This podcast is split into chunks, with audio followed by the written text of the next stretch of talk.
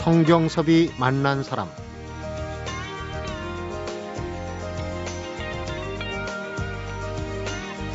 인생을 80으로 정리해서 봄, 여름, 가을, 겨울 계절을 입힌다면 이 가을은 바로 5, 60대 계절이 아닐까 싶은데요.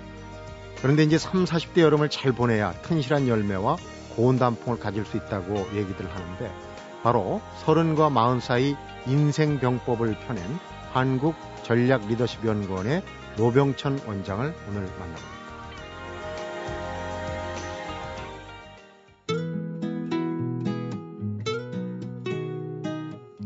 손자의 고대 병법서를 37년에 걸쳐 약 만 번을 읽고 현역 군인으로 세계 최다 전쟁사 관련 저서를 집필, 군사 전략과 전쟁사의 최고 전문가이자 현재 대한민국을 대표하는 리더십 전문 강사 노병천 원장.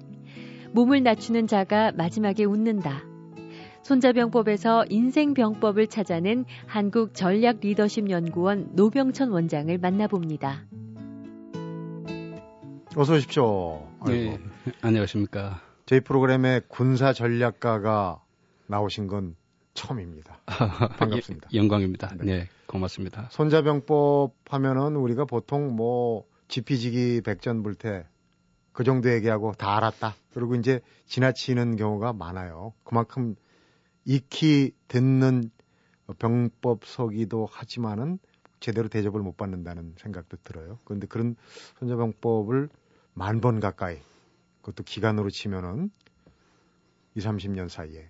네, 그렇죠. 제가 어 23부터 보기 시작했습니다. 네. 그러니까 한 37년 이상을 어 계속 봤죠.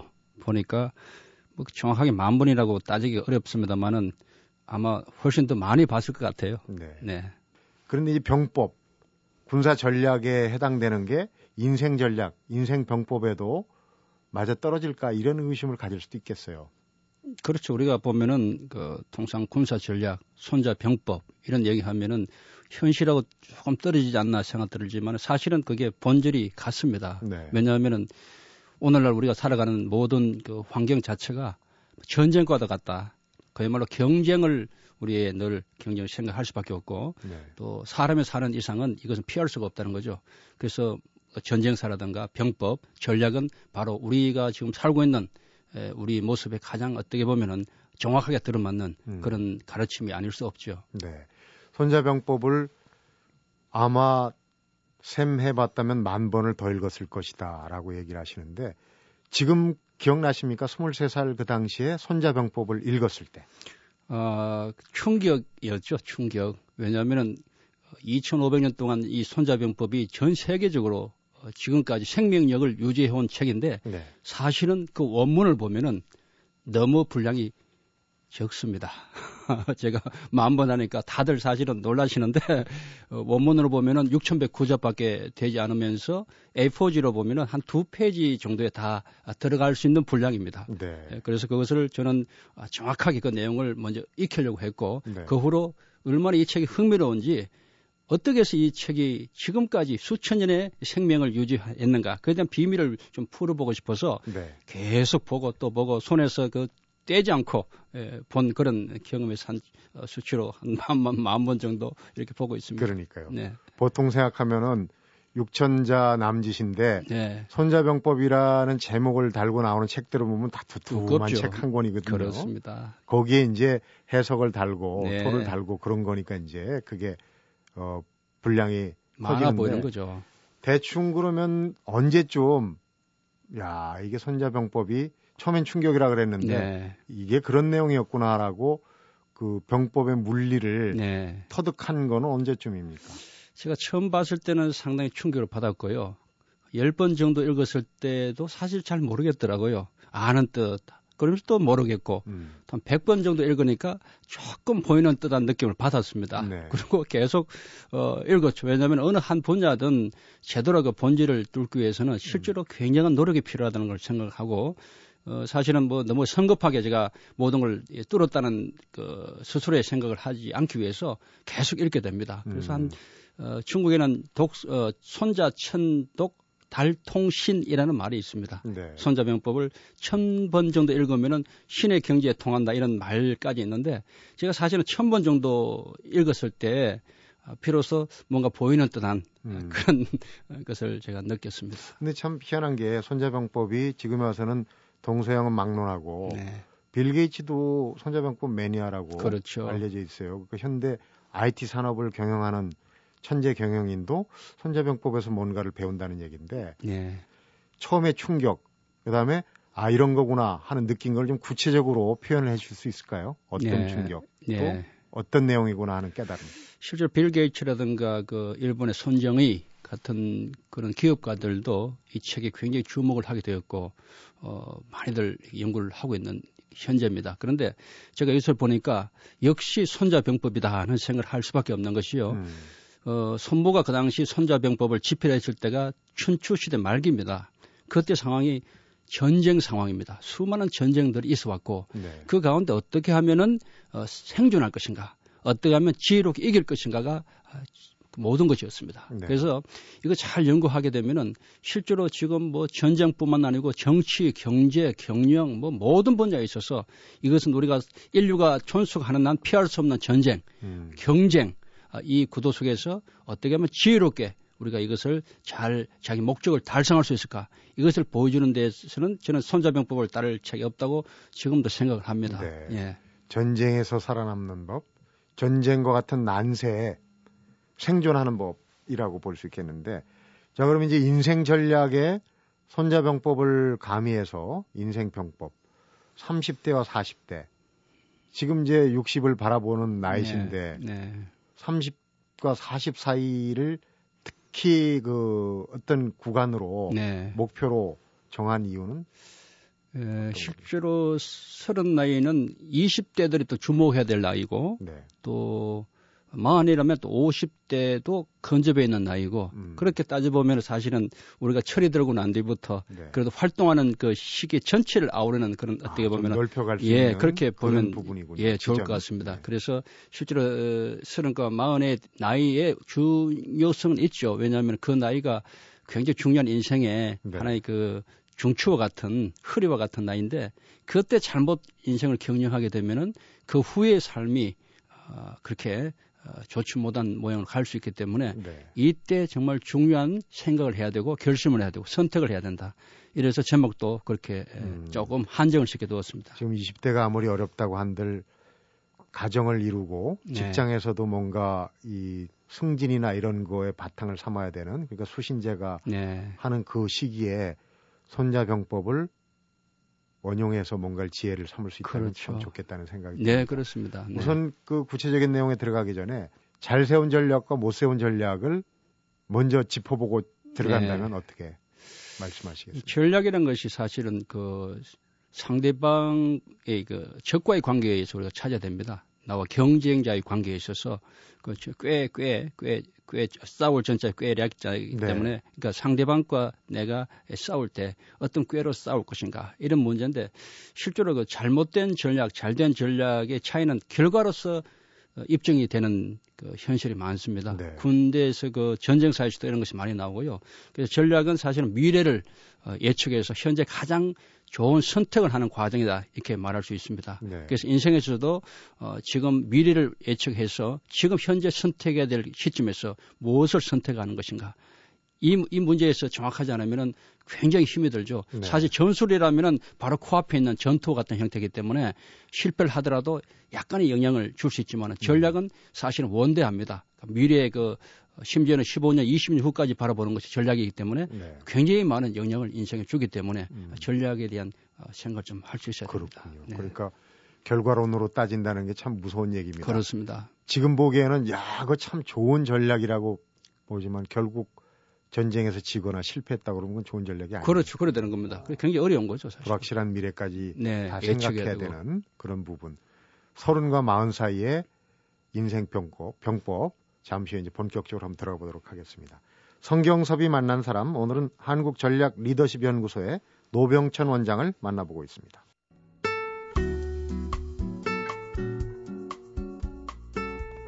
프로필을 찾다가 아주 오래된 신문 자료에서 뭔가를 발견했어요.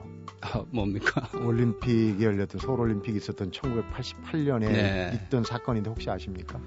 아이고 제가 제가 잘 모르겠습니다. 본인 얘기를 본인이 더 모르신다. 아니, 제가 잘 모르겠습니다. 이렇게 돼 있습니다.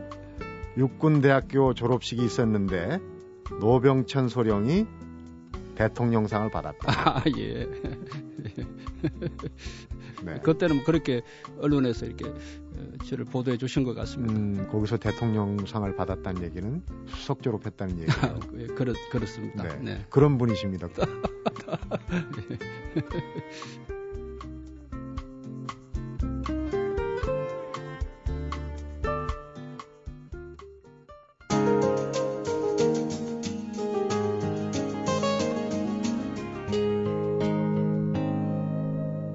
성경섭이 만난 사람.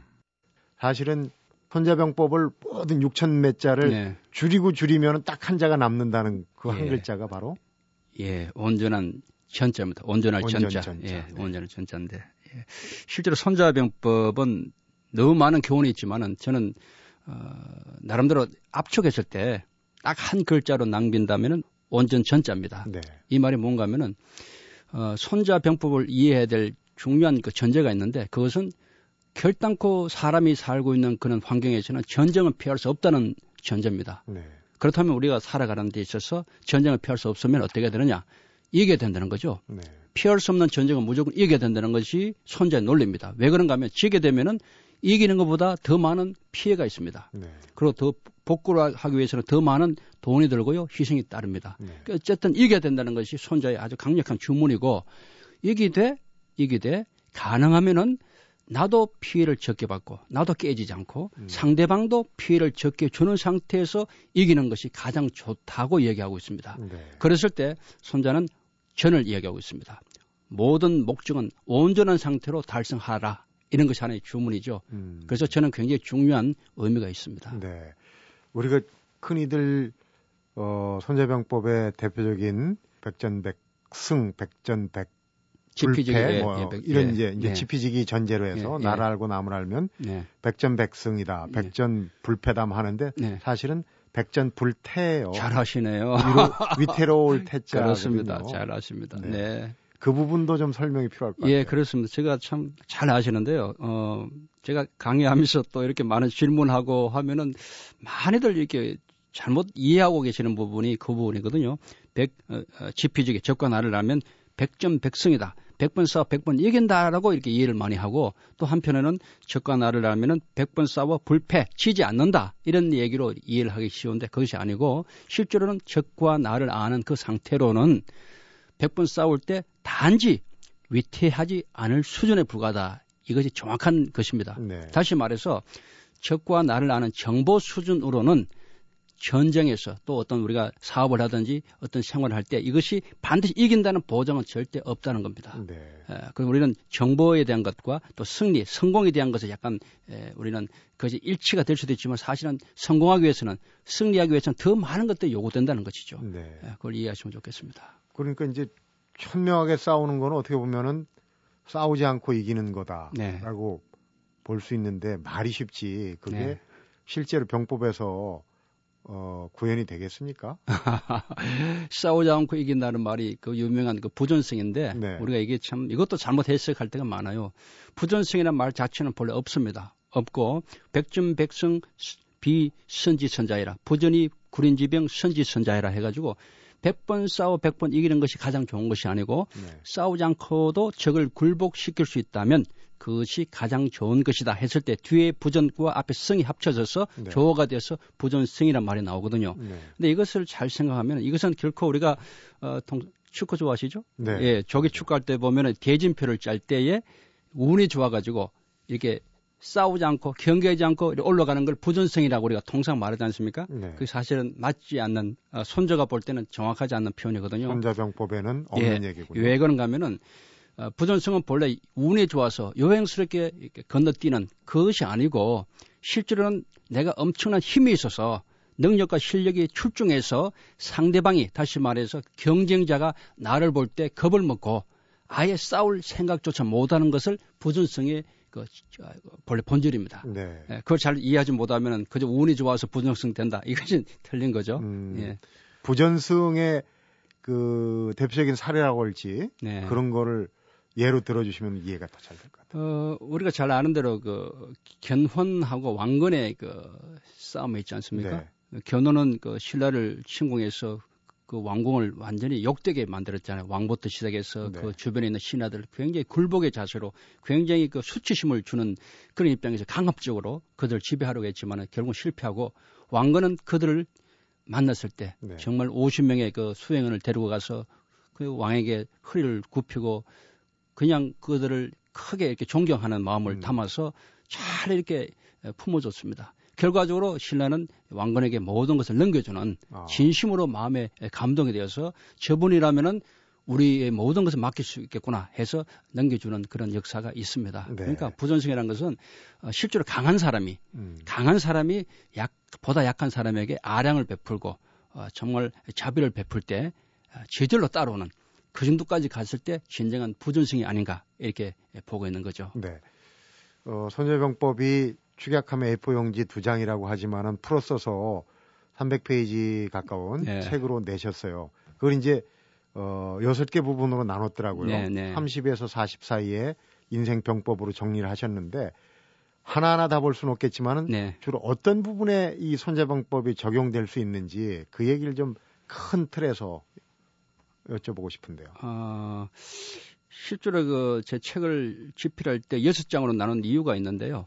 어, 첫째 장은 어, 선택의 문제를 다뤘고요. 선택의 네. 문제. 얼마나 선택이 중요합니까? 그 선택의 문제를 다뤘고, 그 다음에 두 번째는 그 손자가 말하고 있는 온전한 승리, 음. 상처 없는 승리를 어떻게 할 것인가. 어, 세 번째 장은 평생 갈 사람을 구하라 해서 사람에 대한 문제를 제가 다뤄줬고, 네, 어, 네 번째 장은 어떻게 현명하게 세상을 향해서 처세를 할 것인가를 다뤘습니다. 그리고 다섯째 장은 보다 더 현명하고 지혜로운 방법, 마지막 장은 실패에서 배우는 인생이라는 제목으로 제가 어, 이것을 어, 전개를 했거든요. 네. 어, 했는데 그 중에 보면은 그 이순신 장군이 그 많이 등장하셔요. 예, 보여줬던 왜냐하면 저는 이순신 장군을 별도로 또 연구하고 제 책 가운데 10권은 이순신 책입니다. 아, 그렇습니다. 예, 그래서 저는 사실은 개인적인 생각으로는 전 세계에 수많은 영웅이 있지만은 이순신 장군을 어, 좀 제대로 알리기 위한 그런 어, 일을 지금도 하려고 하고 있고 지금 네. 많이 나름대로 하고 있는데 그래서 제 책에는 이순신 장군이 했던 몇 가지 에피소드가 소개되고 있는데요. 네. 그 중에 아, 대표적인 것이 임진왜란 당시에 어, 명나라 진인 제독이 구원병으로 왔을 때에 네. 에, 그때 참 많은 사람들이 걱정을 했죠. 어, 선조 왕부터 또 유성룡부터 해서 많은 사람이 그 포악한 성격, 음. 어, 교만하고 대국으로서 그 갖고 있는 천병으로서 그 어떤 그 교만함 이걸 가지고 왔습니다. 그때 많은 사람이 이순신에게 또 걱정을 했어요. 왜냐하면 저 포악하고 거만한 사람과 만나게 되는데 과연 우리 그 강직한 이순신이 어떻게 처신할까 음. 얼마나 궁금하고 걱정이 됩니까? 그런데 놀랍게도 이순신 장군은 이 진린이 온다는 그 길목에 부하 장수와 같이 나가서 네. 허리를 90도를 굽히면서 인사를 합니다. 네. 어서 오십시오. 깜짝 놀랐죠. 그리고 또 진수성찬을 대접하고 또 전쟁이 나자마자 같이 싸우는데 진리는 그 수급을 배지 못했어요. 전과가 하나도 없는데 음. 이순신은 역시 많은 그 전과를 거두게 됩니다. 그때 이순신은 그 많은 수급을 거둬서 적, 진린에게 목이죠. 예, 그렇죠. 네. 일본군의 목을 거둬서 진린에게 바칩니다. 바치고 장군 보고하시오 황제께 당신이 이렇게 다 한 것이라고 음. 이렇게 다 양보하고 아령을 베푸니까 그 아주 포악했던 진린이 마음이 무너지기 시작하고 결국 마지막 노량해전 때 이춘신 장군이 전사하자 정말 기록에 보면 통곡을 합니다. 이런 인물이 이런 위대한 인물이 어, 죽게 된 것에 대해서 애통해하면서 어, 정말 가슴을 찢는 그런 음. 기록을 볼 수가 있을 정도로 네. 예, 마음을 이렇게 움직이게 그 됩니다. 그 대목은 그러면은 손자병법의 어느 네. 부분에 예, 그 비교지라고 해서 시계편에 보면요. 14가지 그 궤도 속임수가 나오는데 그중 하나가 이제 비익 교지. 그러니까 나를 낮춤으로 상대방을 띄우는 거죠. 예, 이것은 아, 전략적으로 굉장히 교묘한 하나의 방법입니다. 네. 예. 그래서 상대방을 높이 줌으로 내가 또 낮춰주면서 실제로 내가 필요한 거 얻는 겁니다. 네. 이제 큰 걸 얻기 위해서 보다 작은 나를 버리는 그런 아주 고도의 전략이죠. 직장 생활하면서 정말 제일 필요한 전략인데. 그럼요. 아, 이건 굉장히 제일 그럼요. 시행 실행하기가 어려운 어렵지만은 그것이 굉장히 지혜로운 전략입니다. 음. 우리 젊은이들이 그것을 좀 알고 어, 윗분에게 물론 우리가 아무 생각 없이 이렇게 어, 참 허리 굽히는 것도 참 모양은 사실 안 좋죠 젊은이들이. 네. 그러나 중심이 분명할 때는 때로는 굽힐 수도 있어야 되고 이것은 젊은이뿐만 아니라 어른된 어, 분들도 사실은 정말 중요한 가치를 위해서 내 자신을 한 번쯤 굽힐 수 있는 음. 아, 그것도 필요하지 않을까 생각이 듭니다. 지혜로운 예. 현명한 그렇죠. 그런 그 어떻게 보면 방편이라는 생각이 들어요. 그럼, 나를 예. 낮춤으로써 예. 오히려 내가 나중에 그렇죠. 득을 볼 수 있고 높아질 수 있는 그런 부분들. 그렇죠. 네. 손자병법을 원용한 우리 그 인생의 병법 지혜 재미난 얘기가 기대가 됩니다. 성경섭이 만난 사람 오늘은 37년에 걸쳐서 손자병법을 만 번 넘게 읽고 인생병법으로 풀어낸 한국 전략 리더십 연구소의 노병천 원장을 만나보고 있습니다.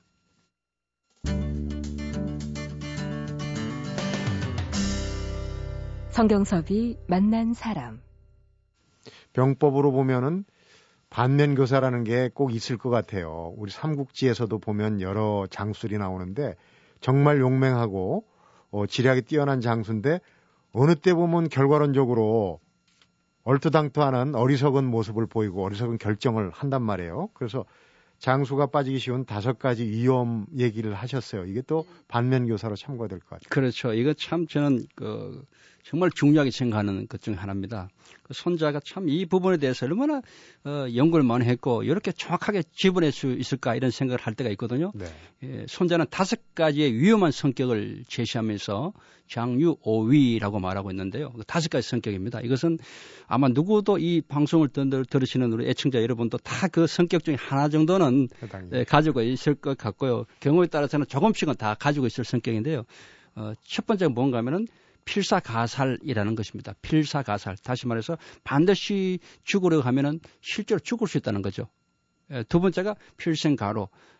반대로 반드시 살려고 한다면은 포로가 될 수 있다. 음. 이런 얘기고 세 번째가 우리에게 가장 또 많이 갖고 있는 성격 중 하나죠. 분속가모라 해서 소위 말해서 이제 욱하는 성질이 있잖아요. 음. 어, 급하게 화를 내면은 가히 몸매를 당할 수 있다. 여기 참 우리가 이 통제하기 어려운 성격 중에 하나입니다. 네. 그러니까 네 번째가 염결 가욕이라고 해서 지나치게 나를 깨끗하게 하려는 성격도 사실 리더로서는 조금 문제가 있다는 겁니다. 음. 이것은 물론 우리가 부정부패는 당연히 척결돼야 되죠. 그런 뜻이 아니고 결벽증에 가까울 정도로 자기 자신만 깨끗하게 하려는 사람이 가끔 보이지 않습니까? 음. 그런 사람에게는 사실 어떤 일이 터지면은 주변에 사람들이 없습니다. 음. 아주 비극이죠, 사실은. 너무 물이 깨끗하면 물고기가 그렇죠. 못 산다. 네, 그러니까 얘기죠? 같이 섞일 땐 섞이고 어울리고 네. 그러는 가운데 해법을 찾는 것이 현명하다는 거죠. 마지막 다섯 번째가 예민 가본해서 무분별한 사랑을 얘기하고 있어요. 그러니까 네. 너무 사랑한다는 것 때문에 정말 필요한 훈계를 못할 때 이것은 좋지 않다는 겁니다. 네. 예를 들어서 자기 자식이 잘못된 길을 가고 있는데 부모가 그것이 아들이나 딸의 그 마음을 상하게 할까 싶어서 그것을 얘기 못할 때 있잖아요. 네. 결국은 그 아들, 딸이 나중에 부모를 욕되게 만듭니다. 음. 어, 회사에서도 마찬가지죠. 아래 부하 직원들이 분명히 잘못함에도 불구하고 마음을 이게 상하게 하지 않기 위해서 상사가 그것을 덮어준다면 사실은 그것이 결국은 전체가 망하는 그런 길이 됩니다. 네. 예, 여기서 손자는 이 다섯 가지 성격을 어, 주의하라 이렇게 말하고 있습니다. 지금 이제 대선도 앞두고 있는데 어떻게 보면은 그 캠프에서 여러 가지 사단도 나고 또 이렇게 조직을 이끌고 나가는 대선 후보군들 보면은 이 다섯 가지 기준을 놓고 보면 또 어, 그럼요. 나름대로 검증 예. 검증 아닌 검증이 될 수도 있겠네요. 그렇겠네요. 네. 네. 예. 어, 이 손자병법에 이제 가장 그 30대 그러니까 30에서 40 사이가 취해야 될 부분이 어떻게 보면 이제 처세. 네. 5, 60만 돼도 일단 네. 이 인생살이의 처세를 어느 정도를 노하우가. 하는데 네, 노하우가 있죠. 30대 들면서 이제 그런 부분이 네. 가장 필요하거든요. 네. 아까 얘기했던 뭐 비굴하라는 뜻은 아니고 네. 처세가 상당히 중요한데 그 부분만 좀 추려서 여쭤보겠습니다. 이익과 손해를 동시에 보는 눈이라는 네. 대목이 있어요. 네. 어떤 경우에 병법을 얘기하는 거예요? 어, 필자버리해라고 해서 지자지리여 현명한 사람의 생각 속에는 반드시 어떤 사물을 보든지 어떤 상황을 보든지 어떤 사람을 대할 때 그 속에 반드시 이와 해가 같이 섞여 있다는 눈으로 봐야 된다는 거죠. 네. 다시 말해서 우리가 젊은 사람들이 에, 자칫 범하기 쉬운 실수가 첫눈에 뭐 반할 수도 있고 첫 번째 느낌으로 모든 것을 결정할 때가 있다는 거죠. 네. 아, 그것은 아주 위험하고 반드시 사람이건 상황이든 어떤 무엇이든 간에 봤을 때 느낌이 있다면 그것이 그 속에는 반드시 좋은 느낌과 나쁜 느낌도 같이 볼 수 있어야 되고 네. 어떤 일을 할 때 이익되는 것만 보지 말고 그 속에서 또 손해 보는 일도 있다는 걸 보면서 같이 보라는 거죠. 이익과 손해를 동시에, 동시에. 보는 눈을 네. 가져야 된다. 그렇습니다. 그다음에 스스로 겁쟁이가 되는 진정한 용기라는 대목도 있어요. 그러니까 이건 어떻게 역설적인가요? 반어법인가요? 이 병법의 어느 부분에서 이런 거를 그 설파하고 있는지. 실제로 이제 여기 보면은 용기라든가 어, 이런 것은 겁이 많이 많이 있게 보이는 그 속에서 나올 수 있다는 그런 하나의 그이 반전법입니다. 이것은. 네. 그러니까 우리가 상대방과 같이 이렇게 무엇을 할 때 손자병법은 많은 부분에서 상대방 심리를 이렇게 조절하는 것이 많아요. 네. 그러니까 실제로 보면은 내가 겁쟁이처럼 보이지만 실제로 겁쟁이처럼 보이려면 내가 용기가 있어야 됩니다. 음. 음, 이거 하나의 단적인 내가 아버지가 어린 아들과 함께 이렇게 팔씨름을 할 때 보면은 어린 나이에 길을 살려주기 위해서 아버지가 어떻게 합니까? 아빠가 엄살을 좀 엄살 부리면서 막, 막 이길 듯 하면서 또 지는 척하면서 결국은 어때요? 져주잖아요. 네. 아, 막 이런 거거든요. 그러니까 뻔한 그 분명히 그것은 아빠 이긴 상황인데 불구하고 아빠는 져주는 것. 이것은 다시 말해서 내가 스스로 급장이처럼 보이지만은 실제 그 속에는 더 큰 힘이 있고 음. 어, 더 큰 나에게 자신감이 있고 이럴 때는 상황을 내가 조절 조정할 수 있다는 거죠. 음. 그러나 내가 실제로 힘이 없고 실제로 용기가 없으면 그것을 할 수 없다는 겁니다. 이런 참 논리가 사실 네. 굉장히 참 어, 오묘하기도 하고 음, 쉽지만 않은 예 쉽지만 아, 않지만 사실 우리 살아가면서 이런 지혜도 네, 어, 그런 경우가 있을 것 같습니다. 네. 네. 그런 경우가 분명히 있습니다. 있습니다. 그럼으로써 네. 그 사람을 끌어들일 수 있는 그럼요. 그럼요. 그런 기회가 되거든요. 예, 그럼요. 네. 손자병법에도 어, 어떤 허점이 있을 것 같아요. 만능은 아니지. 아, 그렇습니다. 아, 잘 보셨습니다. 역시 참 예리하십니다. 우리가 손자병법 하면은 정말 만능, 그리고 최고의 병수로 보고 있지 않습니까? 근데 제가 오랫동안 그 연구하다 보니까 허점이 발견됩니다. 이것이 뭔가 하면은 역시 사람이 기록한 어떤 인쇄로 된 책, 어떤 기록문에는 반드시 그 속에는 허점이 있다는 것을 제가 말씀드리고 싶었는데요. 네. 어, 그래서 우리가 자칫 잘못하면은 모든 그 책으로 된 것이라든가 기록은 그냥 단순히 믿어버리는 맹목적으로 믿어버리는 경향이 있는데 그것 굉장히 위험하다. 그 네. 하나 예를 들어볼게요. 손자병법은 사실은 놀랍게도 손무라는 젊은이가 전쟁을 치르지 않고 단지 이론만 공부해서 완성한 책입니다. 이것이. 책상 물림이군요. 그렇죠. 어허. 그 당시 손부가 태어난 장소가 제 나라인데 이 나라가 600년 전에 그 유명한 강태공이 봉업으로 받았던 나라입니다. 네. 강태공이 누굽니까? 병법의 시조입니다. 음. 그 땅에서 이미 강태공의 병법이 많이 퍼져 있었거든요. 그 땅에 태어나서 손문은 자동적 자연스럽게 그것을 습득했고 그리고 수많은 병수를 공부하면서 결국은 13편의 손자 병법을 완성했고 이것을 가지고 오나라에 가서 오나라 왕 함령에게 임용하기 위해서 이것을 제출한 겁니다. 네. 그리고 임용하고 난 뒤에 이제 장군에 대해서 실제로 전쟁을 했거든요. 그러니까 지금 우리가 보고 있는 손자병법 13편이 전쟁을 겪지 않은 손모가 만들었던 책입니다. 네. 그러다 보니까 안에는 실제로 실전을 했을 때에 정확하게 규명해야 될 그런 내용들에 대한 어, 애매한 부분이 상당히 음. 많이 발견됩니다. 예를 들어서 임금의 명령이라도 듣지 않을 수가 있다 이런 말이 나옵니다. 굉장히 위험한 말이죠. 네. 어, 아주 위험합니다. 그러니까 모든 사람은 그걸 보면서 깜짝 놀래요. 어떻게 그 당시 상황에서 왕의 명령도 거부할 수 있는가? 잘못하면 죽지 않는가? 근데 실제로 선부가 전쟁을 치릅니다. 이제 장군이 되고 난 뒤에 5초 전쟁을 치르고 난 뒤에 다시 초야에 묻혀서 이런 것들 을 다시 보완하게 됩니다. 네. 그 1972년도에 언작산에서 손자병법 주간 출토가 됐을 때 주간이 거기서 이런 내용이 보완되어 나옵니다. 음. 아, 그러니까 우리가 보고 있는 건 사실 보완된 책이 아니고 옛날 그 이론만 가지고 완성된 책이기 때문에 사실 그 속에 저는 많은 허점을 보게 되는 거죠. 음. 어떻게 보면 개념적인 그런, 그런 부분이 있고요. 많이 네. 있군요. 그렇습니다. 네. 자, 이제 30과 40에 진입하기 위한 20대들이 참 어렵습니다. 네. 어, 20대들한테 선물을 좀 마지막으로 하나 주고 가시면 어떨까 싶어요. 그 보면은 이제 손자는 지신 인용 음해서 다섯 가지 자질을 갖추라고 얘기하고 있습니다. 네. 그래서 우리 젊은이들에게 이 순서는 참 중요하다 고 보는데요. 지, 지혜를 가지는 거죠. 네. 지혜는 우선 어, 지식과 또 지식, 지혜라는 글자 지를 보면은 지식의 지, 알지자에다 말씀 아니잖아요. 네. 그러니까 우선 많이 지식을 습득해야 됩니다. 요즘 우리 젊은 사람들 보면 사실은 좀 미안하지만은 그 갖고 노는 것이 전부 다 휴대폰을 네. 중심으로 놀고 있고 음. 책을 안 읽어요. 책을 깊이가 없어요. 그래서 저는 너무 안타까운 거예요. 그래서 어, 정말 독서를 많이 해야 된다. 신문도 많이 봐야 되고요. 또 방송 우리 MBC나 좋은 방송을 많이 들어야 돼요. 그러니까 많은 지금 우리 주변에는 지식을 습득할 수 있는 장치가 너무 많은데 이것을 다 지금 그 무시해버리고 음. 자기만의 세계에 빠져드는 이런 안타까움이 있어요. 편식을 하는 거죠. 그렇죠. 네. 그래서 이제 지적인 것에서 우리 좀 더 많은 폭넓은 어, 지식을 얻기 위해 노력을 하는 것을 제가 먼저 말씀드리고 싶고요. 네. 나머지 부분은 신인용음은 조금 어렵죠. 예, 그거 생략하겠습니다. 네. 우선 네. 많이 네. 읽고 예, 견문을 듣고, 좀 예. 어, 듣고 네, 견문을 네. 넓혀라 하는 네, 얘기. 네, 그렇습니다. 자, 3, 40대에서 이제 팁으로 20대한테까지 그 어, 좋은 말을 주셨는데 지금까지 그 손자병법을 그 인생에 대입한 인생병법 정말 무료 강연을 하셨는데 사실은 6천 몇 자라고 해도 내용은 오늘 한 거는 빙산의 일각이에요. 그렇죠. 아쉬울 네. 수밖에 없는데 네. 어쨌거나 핵심적인 얘기는 큰 도움이 청취자분들한테 됐을 거라고 생각하고 귀한 시간을 내신 거 감사드리고 말씀 잘 들었습니다. 네, 감사합니다. 성경섭이 만난 사람 오늘은 서른과 마흔 사이 인생병법을 전수해준 한국전략리더십연구소의 노병천 원장을 만나봤습니다.